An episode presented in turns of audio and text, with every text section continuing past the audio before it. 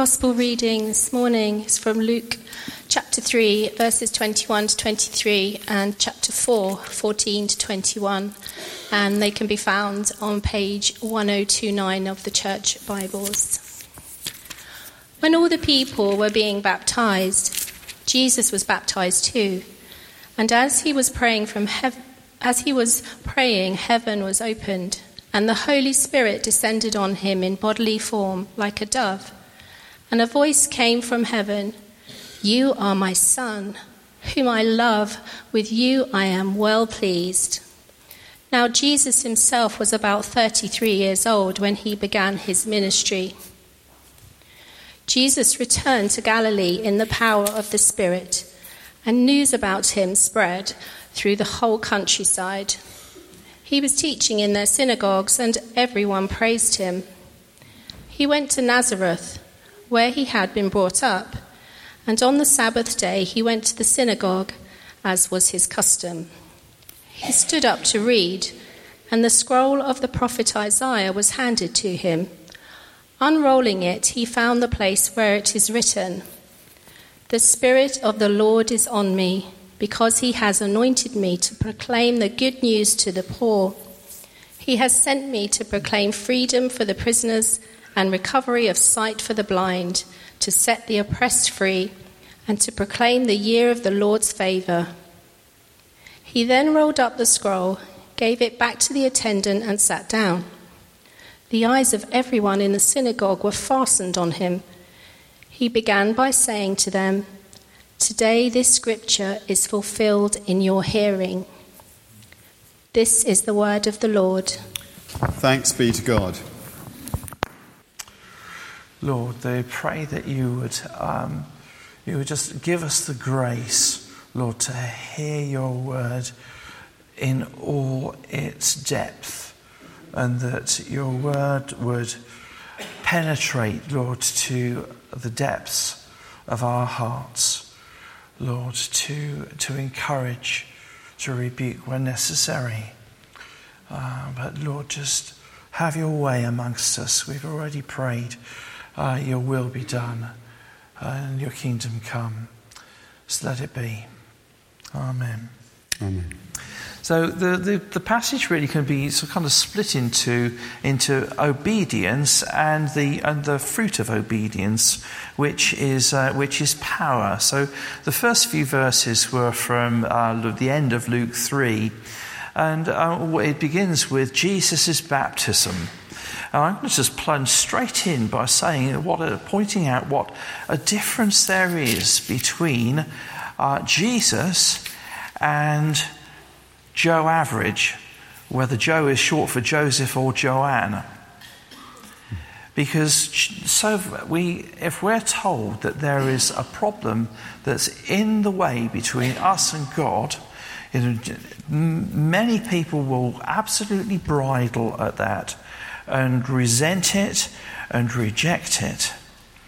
But Jesus turns up uh, to John asking to be baptized, and his baptism is a baptism of repentance. If you like, it's a bit. Um, uh, it's an inadequate way of saying it, but John's baptism is sort of half of Christian baptism. So it's, it, in, it was a baptism of purely of, of repentance. People turned up to say, I know that I'm not right and I need washing. You know, not just on the outside, but I need washing on the inside as well. Um, and but the one person in the world who didn't need baptism was was Jesus. And Jesus decides to identify with us. Now, um, there's a parallel passage to this. It's also recorded in Matthew, which is a little bit uh, sort of fuller in its explanation. And Jesus uh, says, No, this is necessary when John um, tells him, No, no, this is all wrong. You should be baptizing me, not me baptizing you. And Jesus said it's necessary to fulfill all righteousness, even though he was sinless. Jesus, it said, was about 30. Now, I'd not really paid a huge amount of attention to that before, but has it occurred to you, what was he doing in his 20s? And we know about what, he, what happened when he was 12, which is the other time that Jesus is given an age because it's Jesus' bar mitzvah. He goes to the temple. His parents lose track of him. Um, and you probably know that, that story. But what was he doing all these years? Was he just learning to be um, a carpenter? There's a huge gap. Well, I'm going to suggest to you that Jesus was learning really important lessons, amongst which was patience. Because patience leads to obedience, it's a part of, of obedience. Do you know that Hebrews says that Jesus, even Jesus, had to learn obedience through what he suffered? So, if Jesus has to learn obedience through patience, then is it a surprise if we have to do that too? And of course, patience is so, so difficult, isn't it? Um, certainly difficult for me. But there was actually a good reason for the delay because um, in the Old Testament, you find that the priests who went into temple service had to be 30 before they could start their ministry. So it was a kind of an appropriate coming of age, if you like, for, for Jesus' uh, ministry. Well, as you know from the reading, um, Jesus is baptized and heaven opens, the Holy Spirit comes down. God the Father authenticates his Son. This is my beloved Son with whom I am well pleased. And it says that he left in the power of the Spirit. So, just a, a just a, little aside here. This is one of the kind of little points where you see the Trinity uh, at work. So, you have Jesus being baptized in the Holy Spirit and the Father in heaven as authenticating his son. So you see all three members of the Trinity uh, turning up to that occasion. Um, so, what happens next? Well, Jesus, full of the Holy Spirit, returns from down south. We're told that the place where uh, John was doing the baptizing was a place called Ainon, which is just west of the Jordan River. Um, I, I, don't know how good your biblical geography is, um, but of course, the, the Lake of Galilee is the north of Israel. Then you've got the Jordan coming down pretty much in a straight line, and it opens out into the Dead Sea. So, um, it's the, the, top of the Dead Sea is more or less level with, with Jerusalem. Um, but about a third of the way down, that's where, where John was doing the baptizing at that particular time, at least. So, where should Jesus go after that encounter? He could have gone straight home to Nazareth, which would have been logical, really, wouldn't it? Bit really, to go home, take stock, and tell your family.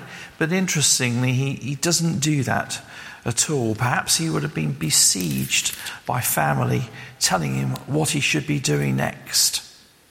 Alternatively, he could have gone straight to the Lake of Galilee, where he spent, of course, most of his ministry, but he didn't do that either.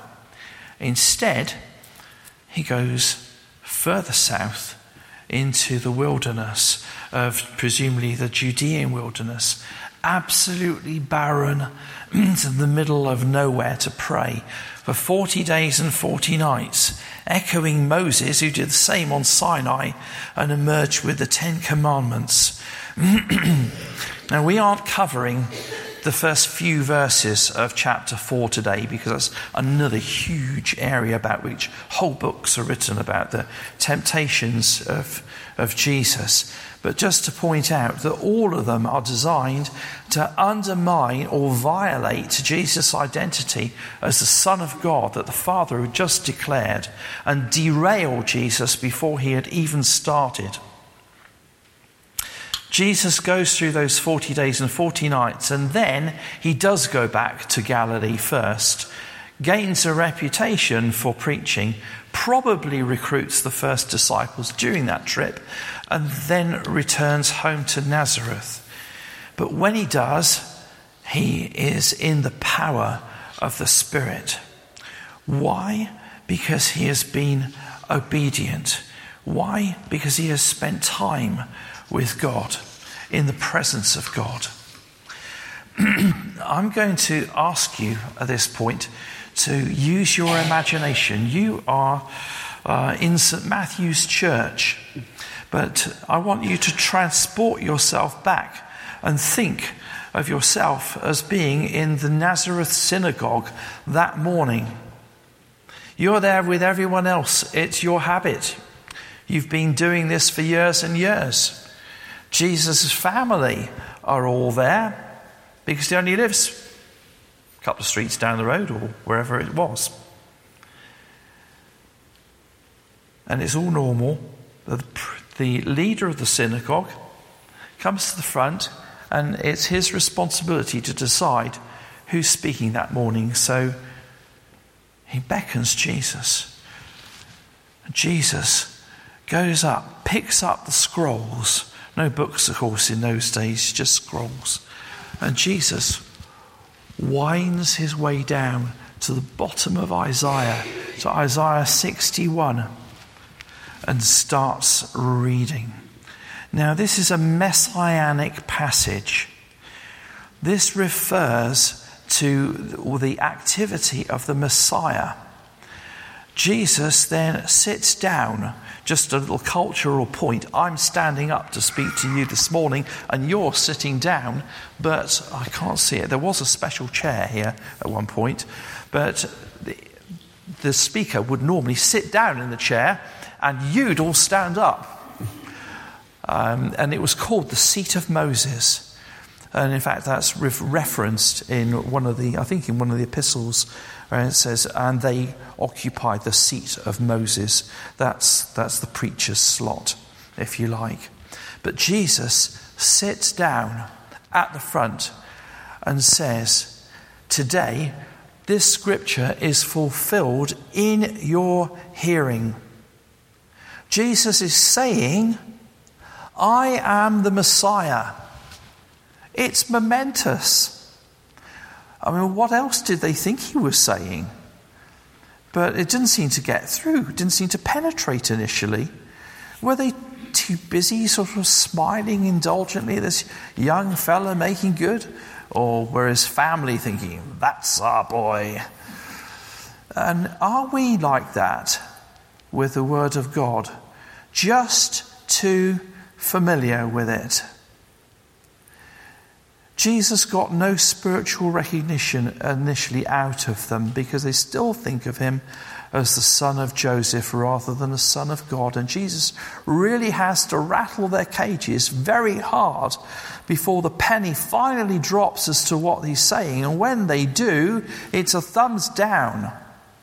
Because as John says, he came to his own home and his own received him not.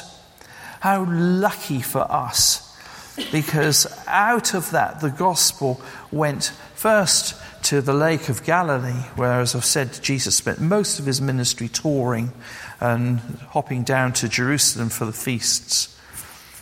And then from there to Damascus, and from there to the rest of the world, including um, an island well to the west, where we now live. 20 centuries later. As to the content of what Jesus said, we've got a verse and a half of that. And, uh, and it's well worth, if you've got the time, finding your way to Isaiah 61 and reading the whole of it. Because it's likely that Jesus didn't stop halfway through verse 2. It's also likely that he didn't just say, This is fulfilled in your hearing. In fact, the scripture thinking about it, the Bible actually says, and they wondered, they marveled at the gracious words that came from Jesus' lips. So I'm so sure he said a lot more. But that was the so called manifesto of Jesus, often referred to as his manifesto. I decided I'd look up what a manifesto was, and Wikipedia says it's the published verbal declaration of the intentions, motives, or views of the issuer. Not very memorable. Uh, basically, what it means is this is what I'm about, this is what I stand for. So, what are the bullet points? Well, the bullet points are it's good news to the poor, whether that's poor as in I've got no money or poor in spirit. It's both. It's freedom to prisoners, whether that's they're in jail uh, or, or more likely bound up inside. Sight to the blind Jesus did quite a number of uh, healings of blind people, but uh, it also, he's healed an awful lot of spiritual blindness as well. Release from oppression and the year of the Lord's favour, where wrongs are righted, the fall of man is reversed, and Satan is deposed as the God of this world. Or as Jesus went on to preach and to demonstrate, the kingdom of God is here at hand, within touching distance. And our job as believers is to continue what Jesus started. Because throughout the history of the church, in 20 centuries, everywhere that Christians have been, they have built hospitals, started soup kitchens, set up orphanages, helped refugees to start again, fostered children, educated the illiterate, rehabilitated addicts. This is our heritage, but it's also our commission as well. As the poor, said Jesus, we always have with us. And you don't have to look far. There's so much need around us, so much need. Now, if Jesus came into St. Matthew's this morning, what would he say? What would he say to us as a congregation? You know, I'm sure his words, just as then, would be full of grace and truth. I'm sure that he would say some comforting things. I'm sure he'd say some really encouraging things. And I'm also equally sure that he'd be quite straight with us as well. If you want to have examples of that, you only have to go into Revelation 2 and 3 and see his verdict of seven churches. And it's short, it's sweet, it's to the point, and it's personalized. Of course, we, you know, don't you, that Jesus knows you inside out. He knows the congregation inside out, but he knows us as individuals inside out. There is nothing in our hearts, nothing in our lives that Jesus doesn't know. He knows the secrets that only we know that we haven't told anybody else in our entire lives. He knows. He knows what hurts we suffered when we were kids and everyone else has forgotten. But He knows. He knows all of that. And He loves you. But He loves us too much to let us stay where we are. And that's the really important thing that we have to grasp.